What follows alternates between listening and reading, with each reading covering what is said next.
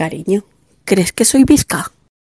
Que va, mi arma. Lo que pasa es que tiene un ojo tan bonito que el otro se le queda mirando.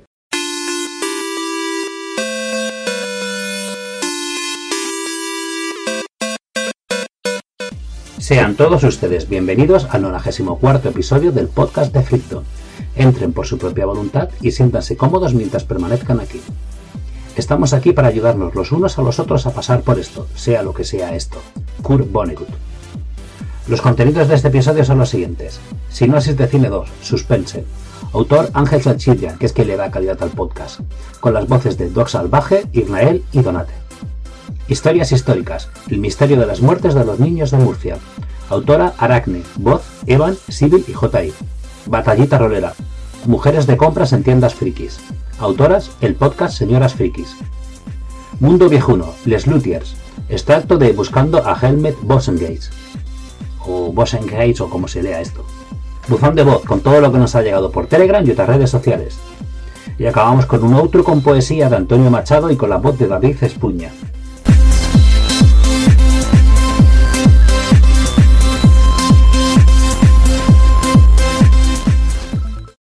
Advertencia. Se recomienda escuchar con moderación. No más de dos o tres sinosis diarias. Un consumo excesivo puede producir efectos adversos. En caso de sobredosis, acuda urgentemente al bar más cercano y hable con gente de cualquier tema serio y con enjundia. Suspense. Lo que se conoce como thriller, que es un negro tocándose el badajo y bailando con unos zombies. También puede ser pasar muchos nervios hasta ver qué pasa al final de la película. Si lo gordo pasa al principio y no al final, no es enero de suspense. Es cine español. Un hombre fallecido es obligado a resucitar y a cambiar de imagen para vengarse de aquellos que le arruinaron una boda ya organizada. El cuervo. Dos monjes franciscanos van a una abadía de la competencia con la excusa de echar una mano y se las arreglan para incendiarla y hacer que maten a la mitad de sus frailes. El nombre de la rosa. Una estudiante universitaria acosa a una productora de cine independiente hasta conseguir que le den un papel en uno de sus cortometrajes. Tesis.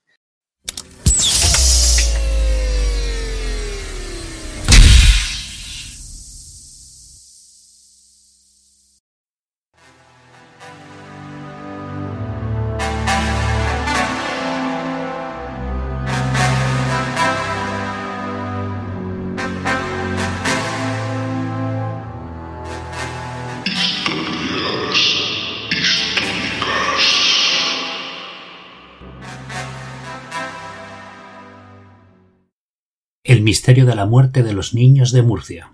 Autora Aracne. Murcia, año 1965. Un matrimonio con diez hijos y otro en camino intenta sobrevivir a duras penas. La pequeña María del Carmen, de nueve meses, fallece súbitamente. Pero tras ella le seguirán sus hermanos de dos, cuatro y cinco años. ¿Qué está pasando? ¿Un virus o algo más siniestro? España estaba viviendo una dictadura que la mantenía aislada del resto del mundo. La población en general era humilde, trabajadora, analfabeta, católica y sobre todo muy sufridora. Andrés Martínez y Antonia Pérez eran un matrimonio normal, con una familia muy numerosa, como también era habitual en aquellos años. Tenían diez hijos y otro más en camino, pero cada uno aportaba su grano de arena en el hogar para tirar para adelante. Así pues, Andrés trabajaba en la obra con su hijo mayor, José Antonio, de 16 años. Su segundo hijo, Manuel, trabajaba de chapista, con tan solo 14 años.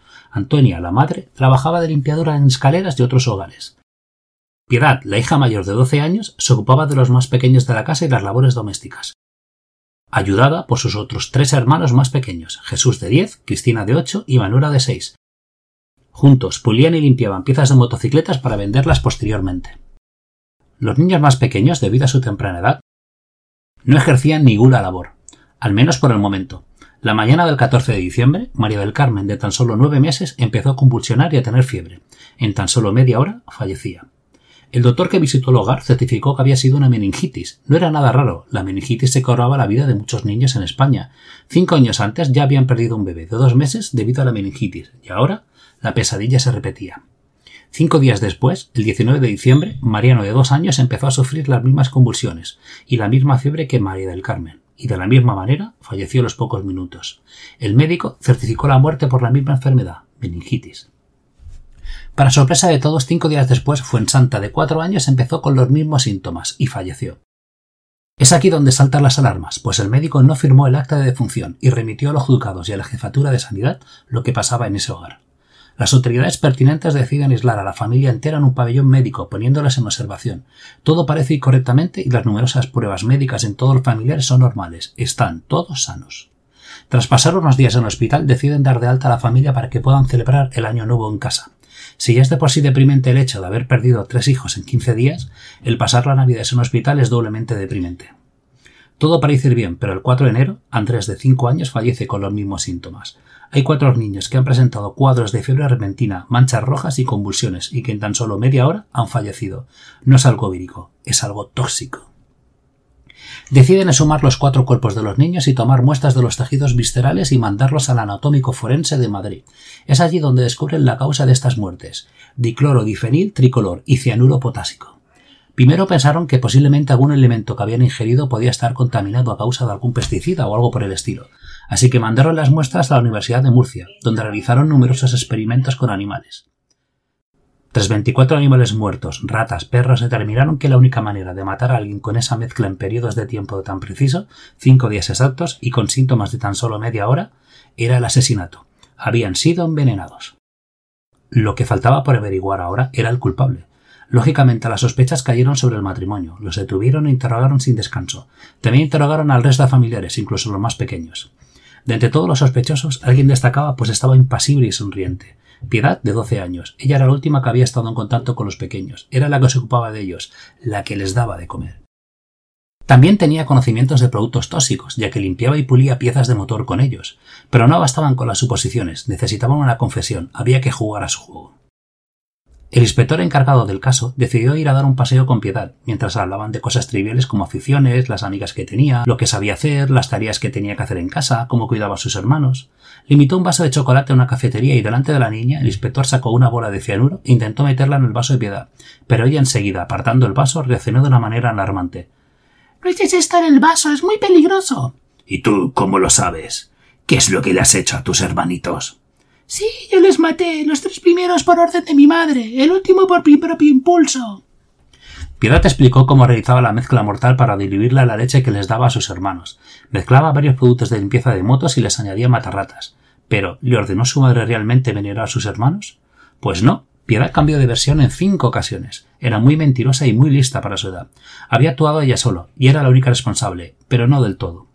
Veréis, Piedad tenía tan solo 12 años y tenía que ocuparse de siete niños las 24 horas del día. Cocinaba, les daba de comer, limpiaba la casa, los bañaba, los vestía, los llevaba al colegio, todo. Y además, trabajaba. Es cierto que tenía una psicopatía clara, ya que no sentía empatía, pero no lamentaba la muerte de ninguno de sus hermanos. Y de haber podido, habría seguido matándolos. Esta psicopatía se mezcló con un síndrome llamado el síndrome del cuidador quemado. Estaba agobiada, tenía 12 años y estaba viviendo como una persona adulta con seis hijos y otro más en camino. Lógicamente las autoridades no podían encarcelar a una muchacha tan pequeña en la cárcel, así que fue ingresada en un psiquiátrico. Curiosamente, por primera vez en la vida fue feliz. Jugaba, leía tebeos y lo más importante de todo, no tenía que ocuparse de ningún niño ni de trabajar. Más adelante fue ingresado en un convento donde cuidaba a las niñas en situación de riesgo. Nada más se supo de piedad. Actualmente, si sigue con vida, tendrá 70 años. La prensa de la época cubrió el caso convirtiéndolo en uno de los más mediáticos de este país y levantó el debate del peligro de tener a todos estos niños obligados a crecer antes de tiempo. Y hasta aquí el hilo de piedad, la niña envenenadora. Si os ha gustado, agradecérselo a la autora, Aracne. Todos sus hilos de misterio y de casos criminales reales se publican todos los domingos a las seis y media, hora española. Podéis encontrarla en Twitter como Aracne1. Tiene muchas Ks y Ns, así que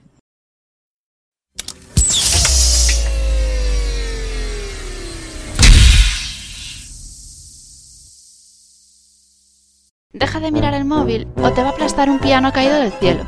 Eh, ¿qué, ¿Qué dice que me ha pasado mientras miraba el móvil? Batallitas roleras. Voy a contar una anécdota que además eh, me acuerdo perfectamente que me pasó justo antes de conocer a Sapiram y yo llegué hiper revolucionaria, revolucionada. Eh, fui a comprar un juego a una famosa tienda, que no voy a decir el nombre, pero bueno, está en una famosa plaza que se llama Plaza de la Luna en Madrid. Lo digo que como hay, hay varias tienda tiendas. ya sabemos qué tienda. Yo por lo menos ya sé qué tienda es. Vale, pues eh, es, de, es de juegos de mesa. Y entonces tú entras en, en la tienda de juegos de, me, de, mesa y, de, y, detrás está tema Wargame, pinturita, estupendo, maravilloso. Eh, entonces yo entro y de, toda la población que había dentro de la, de la tienda había una mujer que era la novia de alguien que había ido, o pareja, ¿no? Que había ido a comprar y yo. Me refiero a, señoras, eh, a mujeres. Entonces yo cojo mi, mi, mi, yo lo tenía clarísimo, voy a coger mi, mi expansión del Arkham, pin, pin, pin, pin, del Arkham, no, de, mm, ay, no me acuerdo qué, qué expansión era, pero vamos, fui, fui directa. Entonces, estoy haciendo la fila para pagar y hay dos señores delante. Y entonces, a los señores le está cobrando y dice, ah, bueno, le cobra normalmente. Y cuando yo voy a pagar, mi ¿Estás expansión me dice, de "¿Es- esto? no, me dice, ¿es para regalo? Ay, no. Y yo dije, y en ese momento, claro, yo no, yo no, Para escuchen, yo no, sabes, mi, mi, mi, mi sentido feminista no estaba activado en ese momento, yo qué sé. No lo sé, chicas. Entonces yo dije. Ahora entiendo por qué no dices el nombre de la tienda. Claro, yo, no, es para mí. Y me dice el tipo, esos son los mejores regalos. Como intentando salir, ¿sabes? Ay, de, la, Dios. de la situación. Con palmadita en la espalda, además. Claro, y fue como, claro, una señora de una edad, esto, si tú compras esto, tiene que ser para tu marido, para tu hijo, para ti no El puede empezando ser. juicio no regalo entra, de claro, como que lo Que sepa que Claro, lo puede claro, devolver claro. hasta después de enero. Es que le faltó decir, el Sara está mm, dos calles más arriba, ¿sabes? No, este no es, no es, no es el sitio. complicado Madre para usted, señora. La, la cantidad de, de gente que entra en esta tienda, o sea, esta, esta tienda es muy famosa, está en el centro de Madrid. Es imposible que una señora de mi edad no vaya a comprarse. No, pero el- la- a ver, a ver, es que esa tienda en concreto es una tienda muy de la vieja guardia, ¿vale? Entonces yo creo que el 60-80% de, de clientela que tienen son señoros.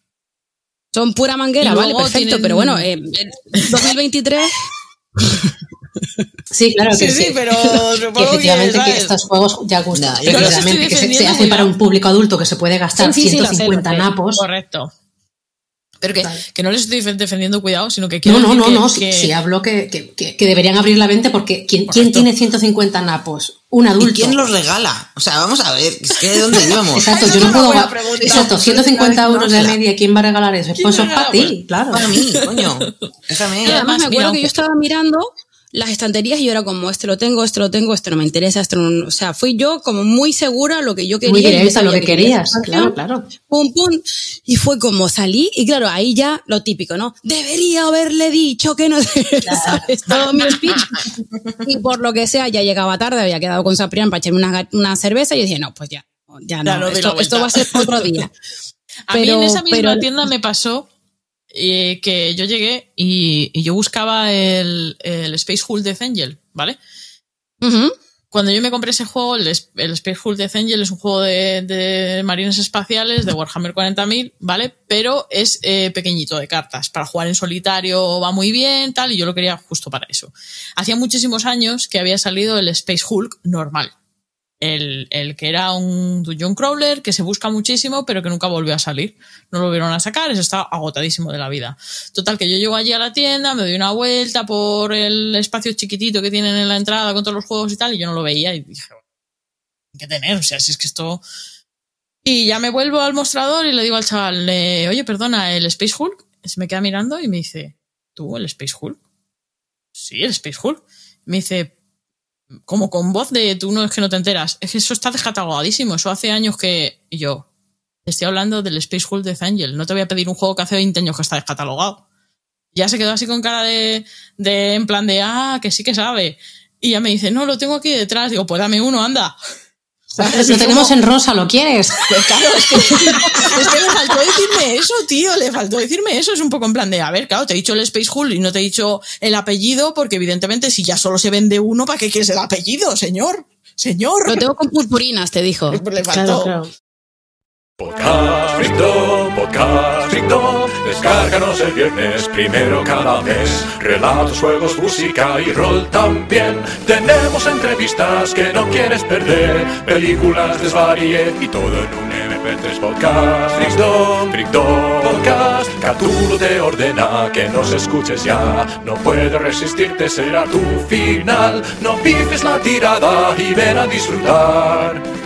Suscríbete, está en iVoox, escucha el podcast de Frito. Antes todo esto era campo. todo esto era campo. Mundo viejuno. Es una danza. Doctor. ¿Cómo está? Bien, me alegro que esté aquí, así podemos compartir esta breve disertación.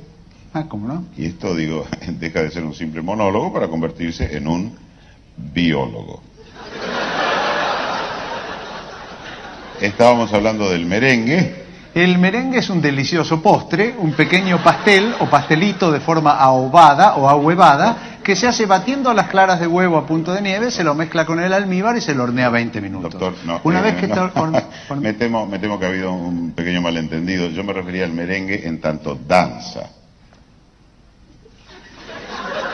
Se baten las claras de huevo a punto de nieve, se lo mezcla con el almíbar Eh, no, y se lo no. hornea 20 Eh, minutos. danza, danza. Bueno, se puede danzar mientras se hace el batimento, no, no, Eh, no, no hay eh, problema. por lo tanto, déjeme a mí, por lo tanto, eh, le propongo que partamos de un principio. No se lo puede partir, se desmigaja todo, es un postre seco. No, no, Se digo hace- que partamos de la historia. Usted sabe que en la mitología griega están las musas que propician las artes, por ejemplo, la musa del teatro, Talía, la musa de la música, Euterpe.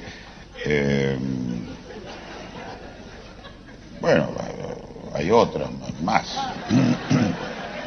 Eh, la musa de los escarabajos, la escaramuza. Pero, eh, dada la, la índole de la disertación que nos congrega en, en- en este recinto, digamos que eh, la musa de la danza es Terpsícore. ¿Quién? Doctor, no me diga que no conoce a Terpsícore. De nombre no, a lo mejor si la veo. Esther Piscore, ¿quién es? No, no la conozco. No, no, no, me, acordaría, pero yo tengo buena memoria para la... Esther Piscore, ¿qué, qué tal es? ¿Es simpático? Bueno, hermano, no me importa, está buena, digo. es- Esther Piscore, con ese nombre no debe pasar inadvertida, ¿no? Esther Piscore. Oh, ¿cómo está Esther Piscore? No, no dije Esther. Esther Piscore. No dije Esther. ¿Tiene parestesia? ¿Qué habla? Ah, Esther Piscore, dijo. no dije Esther. ¿Cómo que no dije? Dije es Terpsícore. Ah, ah, claro. Esther Piscore. Esther Piscore. Esa es la pronunciación griega, claro. Nosotros a las Esther de ustedes las llamamos Esther, directamente. Si viene caminando una por la calle, usted le dice Esther, sigue caminando y no se entera. En cambio, usted le dice Esther, se da vuelta y dice, sí, me llamaba, sí, yo soy Daniel y se entabla un. ¿Eh? Mucho gusto, se entabla lo que puede llegar a ser, digamos, bueno, no siempre, siempre y cuando se llame Esther. Si se llama Alicia, sigue viaje, tampoco se entera. Por más que uno le diga Esther, se- eh, una vez venía caminando una, le dije Esther, se dio vuelta y me dijo, yo me llamo José Luis. y no se entabló nada, porque a mí no me va ese tipo de... Ese tipo de... no, eh, ni ese tipo ni ningún tipo, quiero decir, no es, no es lo mío. A mí me, me educaron mis padres de una manera y yo he sabido responder a esa educación honrando, honrándola, digamos. Me, me educaron en la, en la libertad de poder pensar lo que me dé la gana, pero sí, las cosas se hacían de una forma. Pero también había que poder respetar a los demás, porque cada cual podía hacer de, de su vida lo que se le diera la gana, ¿no? Pero no había tu tía, ¿no? no o sea, no había tu tía, mi tía sí que había, ¿no?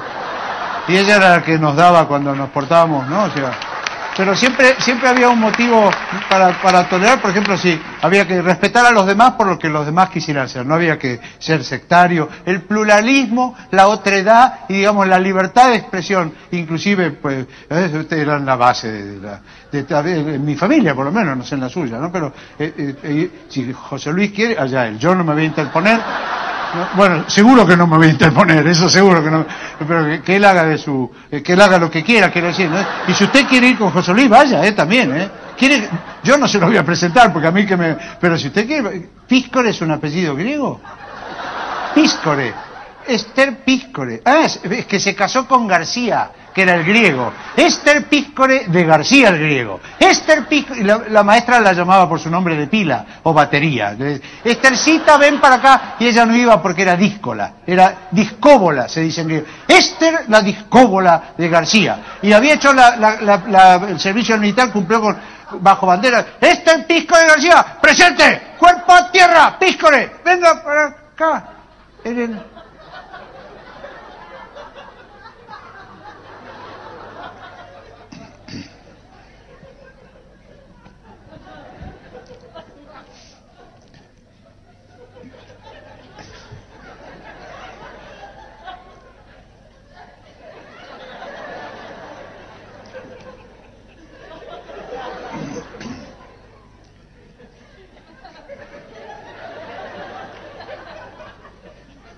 Cálmese, doctor.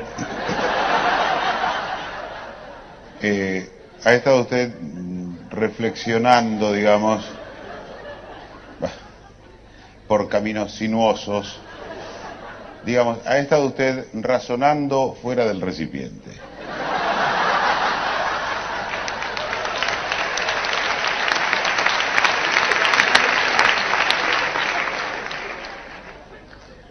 Eh, es mucho más simple, fíjese con qué natural casi displicencia lo enuncio yo. La musa de la danza es terpsícore, como si no me importara nada. Esther Piscore, a mí tampoco me importa. Esther Piscore, es correcto. Esther me- Terpsícore. Esther. Esther No, terpsícore. Es de Piscis, Esther Piscis. Esther... ¿Qué Piscis? Esther... No, no sé si es de Piscis, no sé cuándo nació. Es, es, es Piscis, es de cistitis, tiene cistitis. Si es de Piscis puede tener cistitis. Es Piscis tisis, es de Esther Piscis tis, es tisis pis, stipis tisipis disis, isis disis, isipisis tisis, bisis tisis bisis, bisis, disis, disis. This is the pencil. This is the pencil of Esther Piscore. This is not the pencil of Louis Jefferson. Is this pencil of Louis Jefferson? No. You know why? Because this pencil is of Esther Piscore. This pencil is of Esther Piscore. This pencil. Is this pencil of Esther Piscore? No. This is the pencil of Esther Piscore. Wait a moment. Wait a moment. Where is Sister Piscore just now? Is she cleaning the blackboard? Is she clapping hands at the público? Is she looking for a bus at the avenue? Look at the look at the feet. Avenue! No, she went to the bathroom.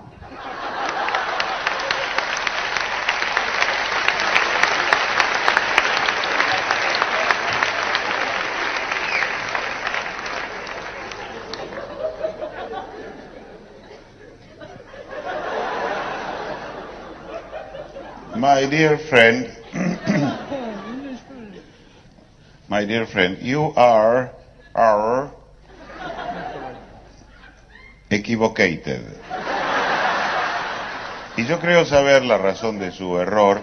Lo que pasa es que la palabra terpsícore tiene una P a continuación una S, lo que podríamos denominar un diptongo de consonantes o diptongonante, según algunos autores. Sí, algunos ya le dicen consonantón.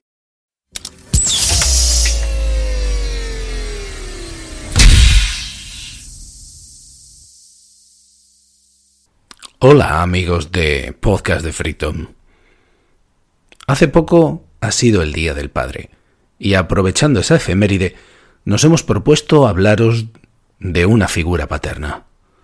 Las figuras paternas pueden tomar muchas formas, pero hoy nos hemos propuesto hablaros de uno en concreto, del escritor Kurt Vonnegut. Pero antes de comenzar es de justicia que os recomendemos el tuit de Manuel de BCN, dado que mm, de sus maravillosos hilos hemos sacado la mayor parte de datos de esta historia, por no decir todos. Vayámonos al año 2006. Nos vamos a un instituto de Nueva York, donde los estudiantes tuvieron una iniciativa muy bonita. Decidieron escribir cartas a sus escritores favoritos invitándoles a que dieran una charla en su centro. Bueno, ya sabemos cómo es el mundo de los escritores famosos. Algunos no pueden porque están muy ocupados, otros no pueden porque son unos divos o divas. Pero luego hay gente buena. ¿Sabéis quién respondió? El único, Kurt Vonnegut. Igual muchos de vosotros no sabéis quién fue Kurt Vonnegut, pero Kurt Vonnegut fue un escritor de ciencia ficción al que se tiene mitificado, mm, tanto por sus obras como por su buen carácter. Esta maravillosa persona nunca rechazaba la oportunidad de charlar con jóvenes. De hecho, no rechazaba la oportunidad de hablar con nadie. Su filosofía se resumía en una única frase y siempre la cumplía a rajatabla. Estamos aquí para ayudarnos los unos a los otros a pasar por esto.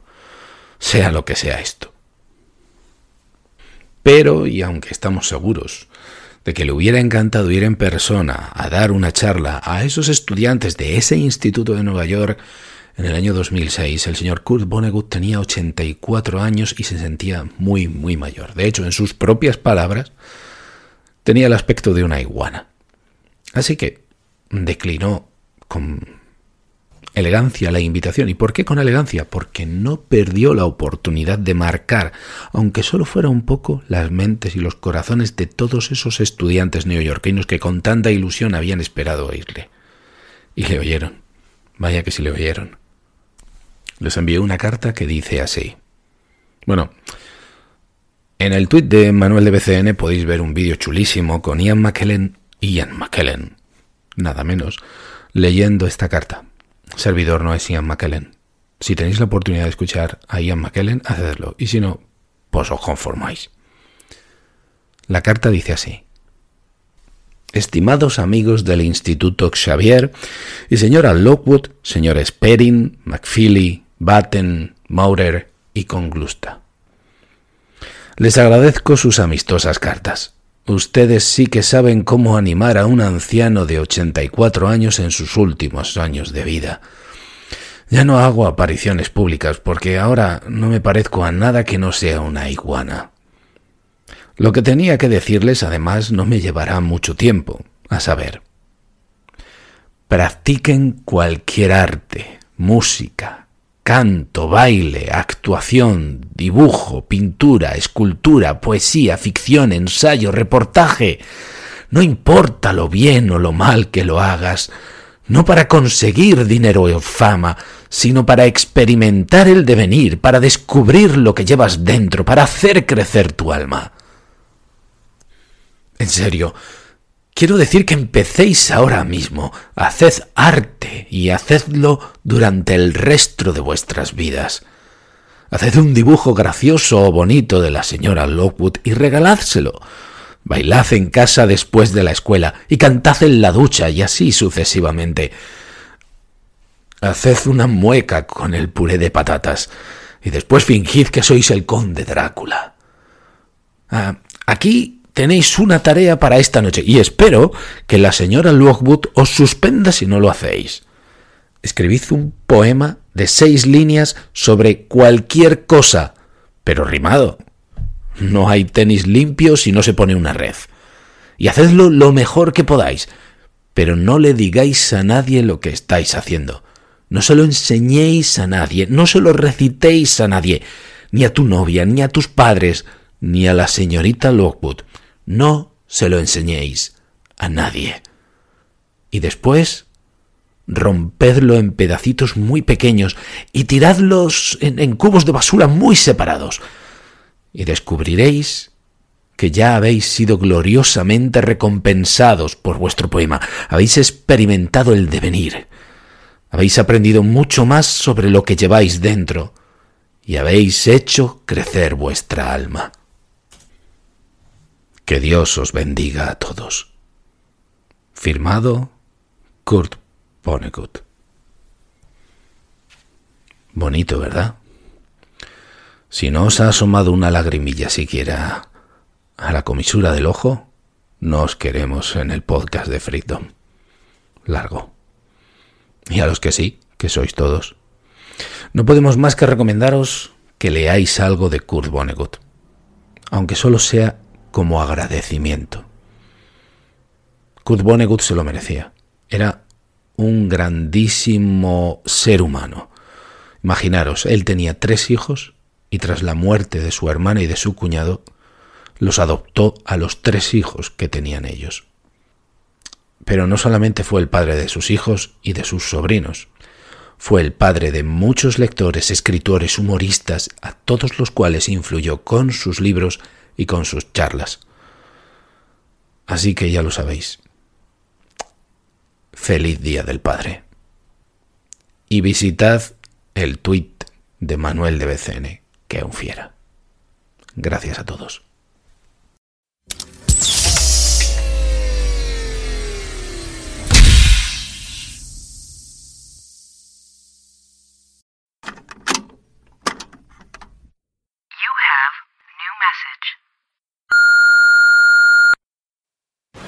¿Harto de pasar las vacaciones siempre en el mismo lugar? ¿Necesitas un aire fresco? ¿Aire como de otra galaxia? Cuando ves a un hombre rubio y musculoso, ¿te sientes nostálgico? No busques más. Hola, soy Rubén Moya y yo tengo el poder de invitarte a un destino al que siempre quisiste ir. Viajes de. Así es, ya puedes viajar hasta Eternia. Pero Rubén, los viajes interestelares son muy costosos. Tranquilo, Master, porque con Viajes Eternia no necesitarás pasaporte ni maletas. Solo necesitas las nuevas figuras Masterverse de Mattel. ¿Sabías que en el boceto original He-Man tenía casco? ¿O que Skeletor daba más miedo? Y además trae dos cabezas intercambiables. ¿Y qué decir de Princess of Power? Son Man. Y la figura del 40 aniversario. Viajes de Eternia. Ya no tengo vacaciones. Pero con las nuevas figuras de Masterverse puedo viajar a Eternia siempre que quiero. A veces la hago del trabajo. Y eso no es todo. Con las nuevas figuras de Masterverse, inspiradas en la serie de Netflix, puedes estar al día con lo último de este gran universo. ¿Qué esperas? No lo pienses más. Llama ahora. Rubén, no hay teléfono. no, no llames. Búscalas en internet o en tu tienda favorita. Y viaja con las figuras Masterverse de He-Man y los amos del universo. Viajes de Eternia. Y recuerden, amigos, comprar en reventa no cuenta. Mejor elige Viajes Eternia. Hasta la próxima. Viajes Eternia es solo una metáfora publicitaria. No insista. No podemos llevarlo a Eternia de verdad. Viajes Eternia no existe. Rubén Moya sí. Pero él tampoco te va a llevar a Eternia. Hola niños, soy el duende cuenta verdades. Cuéntanos una. Si vais a la universidad, tendréis depresión. ¡Wow! Ese mando no vale para nada solo para inflar el precio del juguete. Te voy a pedir por Navidad los Reyes Magos. Los Reyes Magos son los padres y los vuestros solo los tuvieron porque creían que tener hijos salvaría su matrimonio, pero ahora son profundamente infelices así que se divorciarán pronto. Duende Cuenta Verdades Interactivo. Malgastas tu vida en las redes sociales. Uno me dice, me, te- me tenés que hacer una llave que se me perdió. Digo, bueno, dámela, dámela que te la hago. No, no, se me perdió, me dice. Bueno, pero ¿y entonces cómo querés que te haga? ¿Y que vos no me podés hacer la llave si se me perdió? ¡Será de Dios! ¡Será de Dios! Yo quería cortarle la cabeza con una motosierra, ¿viste? Dije, mira, vos debes tener alguna llave que ya tenía de esto, ¿no es cierto? Sí, me dice, sí, había una casa, una en la casa de mi vieja había. Fíjate cómo nos vamos entendiendo. Anda a la casa de tu vieja, agarra la llave que ya tenés y, y volvé. Y yo con esa te hago una copia. Parecía que le había dado la fórmula de la pólvora al pibe. Claro, me dice, espectacular. Descubrió la, descubrió la, la- el, el acelerador de partículas, ¿me entendés? Uno vino un día, ¿sabés lo que me trajo? Una foto. Una foto de la llave me trajo. ¡Cuchá! Me dijo, vos con esta foto no me podés hacer la llave. Eh, y yo fui escueto en mi respuesta, le dije simplemente, no. Se fue desahuciado. Hay gente que me ha pedido que le haga una llave parecida a una que tenía. La gente tiene que entender que aunque sea igual de acá arriba, de acá abajo capaz que nada que ver. Buah, se fue, trajo la llave, le hice la llave. No podés creer, tan feliz que se hace una persona con una llave, pero hay que...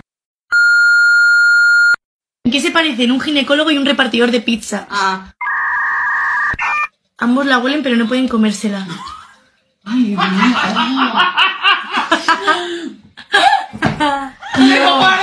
¡Es buenísimo! Era un paciente que me dice la enfermera, bueno, la próxima consulta ha llamado que llega 10 minutos tarde porque llega de Icton. Digo, ¿de Icton? Mm, ¿Dónde está Icton? Mm, No sé, igual es que la telefonista lo ha apuntado mal, eh, igual es de Houston, yo qué sé. y, entonces entra el tío y dice, ah, perdón, eh, perdón, pero es que vengo de Icton. Digo, ¿dónde está Icton? Bueno, pues cercano a Plutón, pero un poco más alejado que, que Saturno. Y, y- y yo vengo pa- para adelgazar porque me comía tres marcianos y, y- entonces, claro, eh, tengo... Entonces tú a este tipo de paciente no le puedes decir, "Ah, oiga, usted está loco, usted Ya. váyase. Entonces intentas reconducirlo para que vaya a ver a la psicóloga y que le intente ayudar en lo que pueda, ¿no?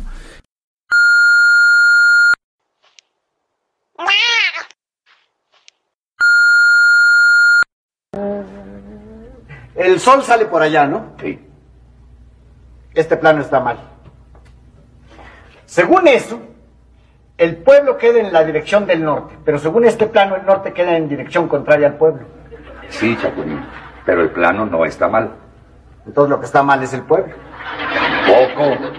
Es como de que no, si el norte queda en la dirección del pueblo y el plano dice lo contrario, o está mal el plano o está mal el pueblo.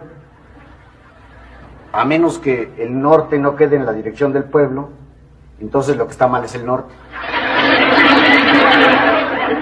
O espera, ¿por dónde dices que sale el sol? Por allá. Ahí está la cosa.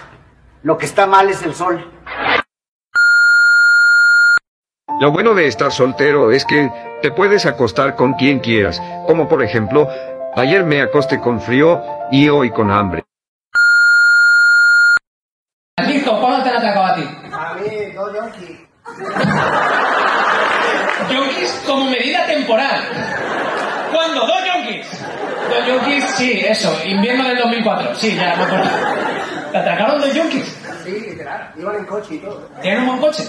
No lo sé, yo estaba cagado. Pero tú estabas andando. Sí, no iba en la bici. Atraco de coche a bici. No, a mí se llevaron la bici. Parando yonkis. Dicen, tú, colega, bájate de la bici. Y Francisco, ¿qué querrán? Habla, ¿eh? ¡Hala! Pero Francisco, cuenta la segunda parte, por favor. No, a ver, porque nos metemos en el grupo de yonkis que tenemos. De hecho, mira, tenemos cena de Navidad con los yonkis. Y tenéis un amigo yonki, entonces. No, hombre, un amigo gitano.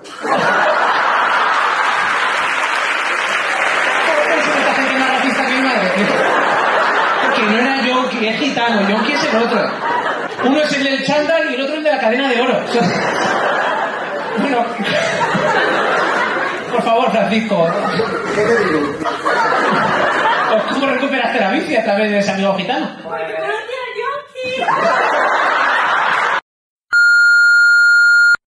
Y me casé a las 8 de la mañana. Tempranito, ¿no? Sí. Y a las 11 ya estaba ya hasta los huevos de estar casada. Bueno, es cierto que el colesterol le ha subido un poco, pero el potasio lo tiene bastante normal.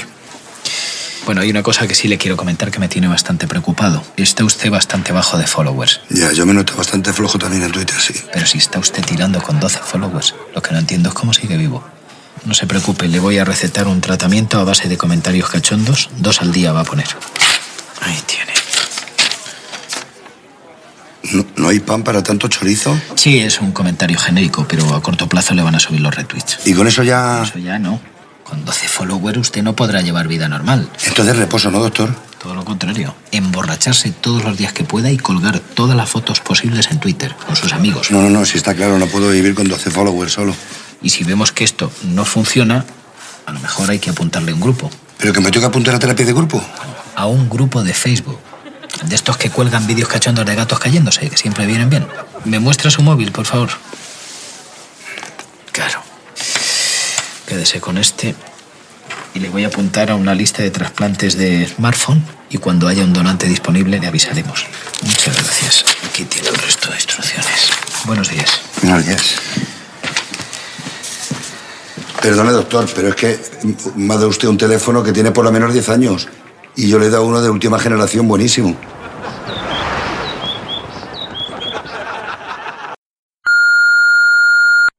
Bueno, señor Moreno, es su primer día de venta. ¿A cuántos clientes has vendido hoy? Pues una venta, señor. Pero la media de nuestros vendedores es de 10 a 20 clientes al día. ¿Y cuánto dinero ha hecho?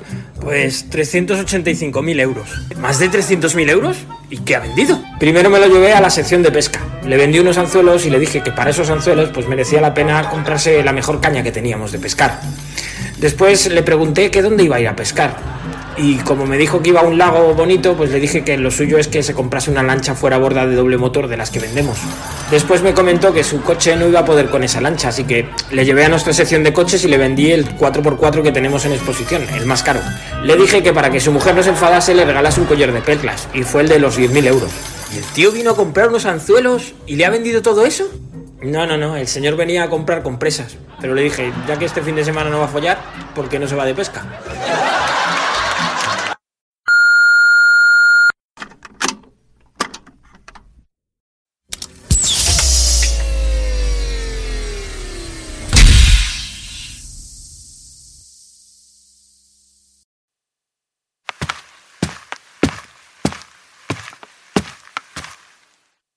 Caminante, no hay camino.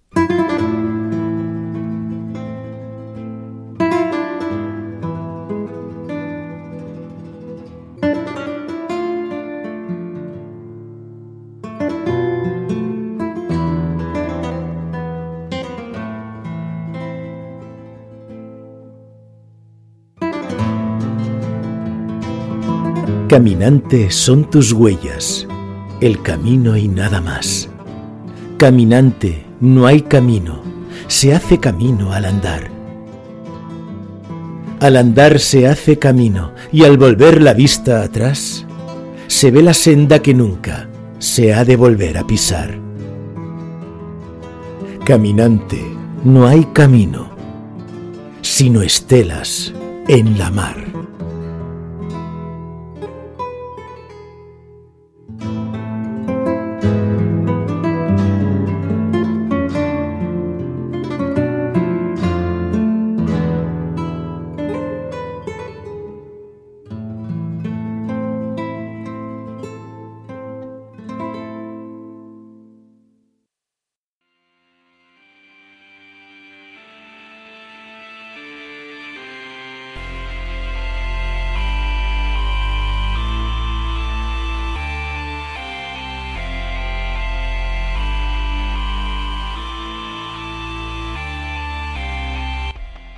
Pues esto ha sido todo. Muchas gracias por acompañarnos en este 94 episodio del podcast de Freakdom.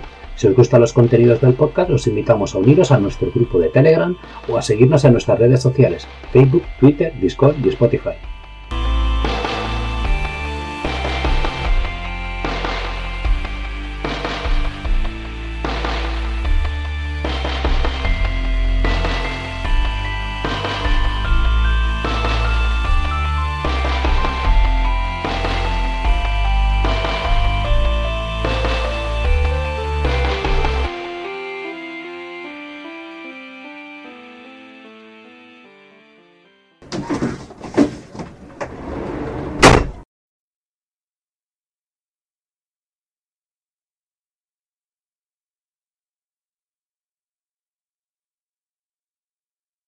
Ayudada por sus, tros-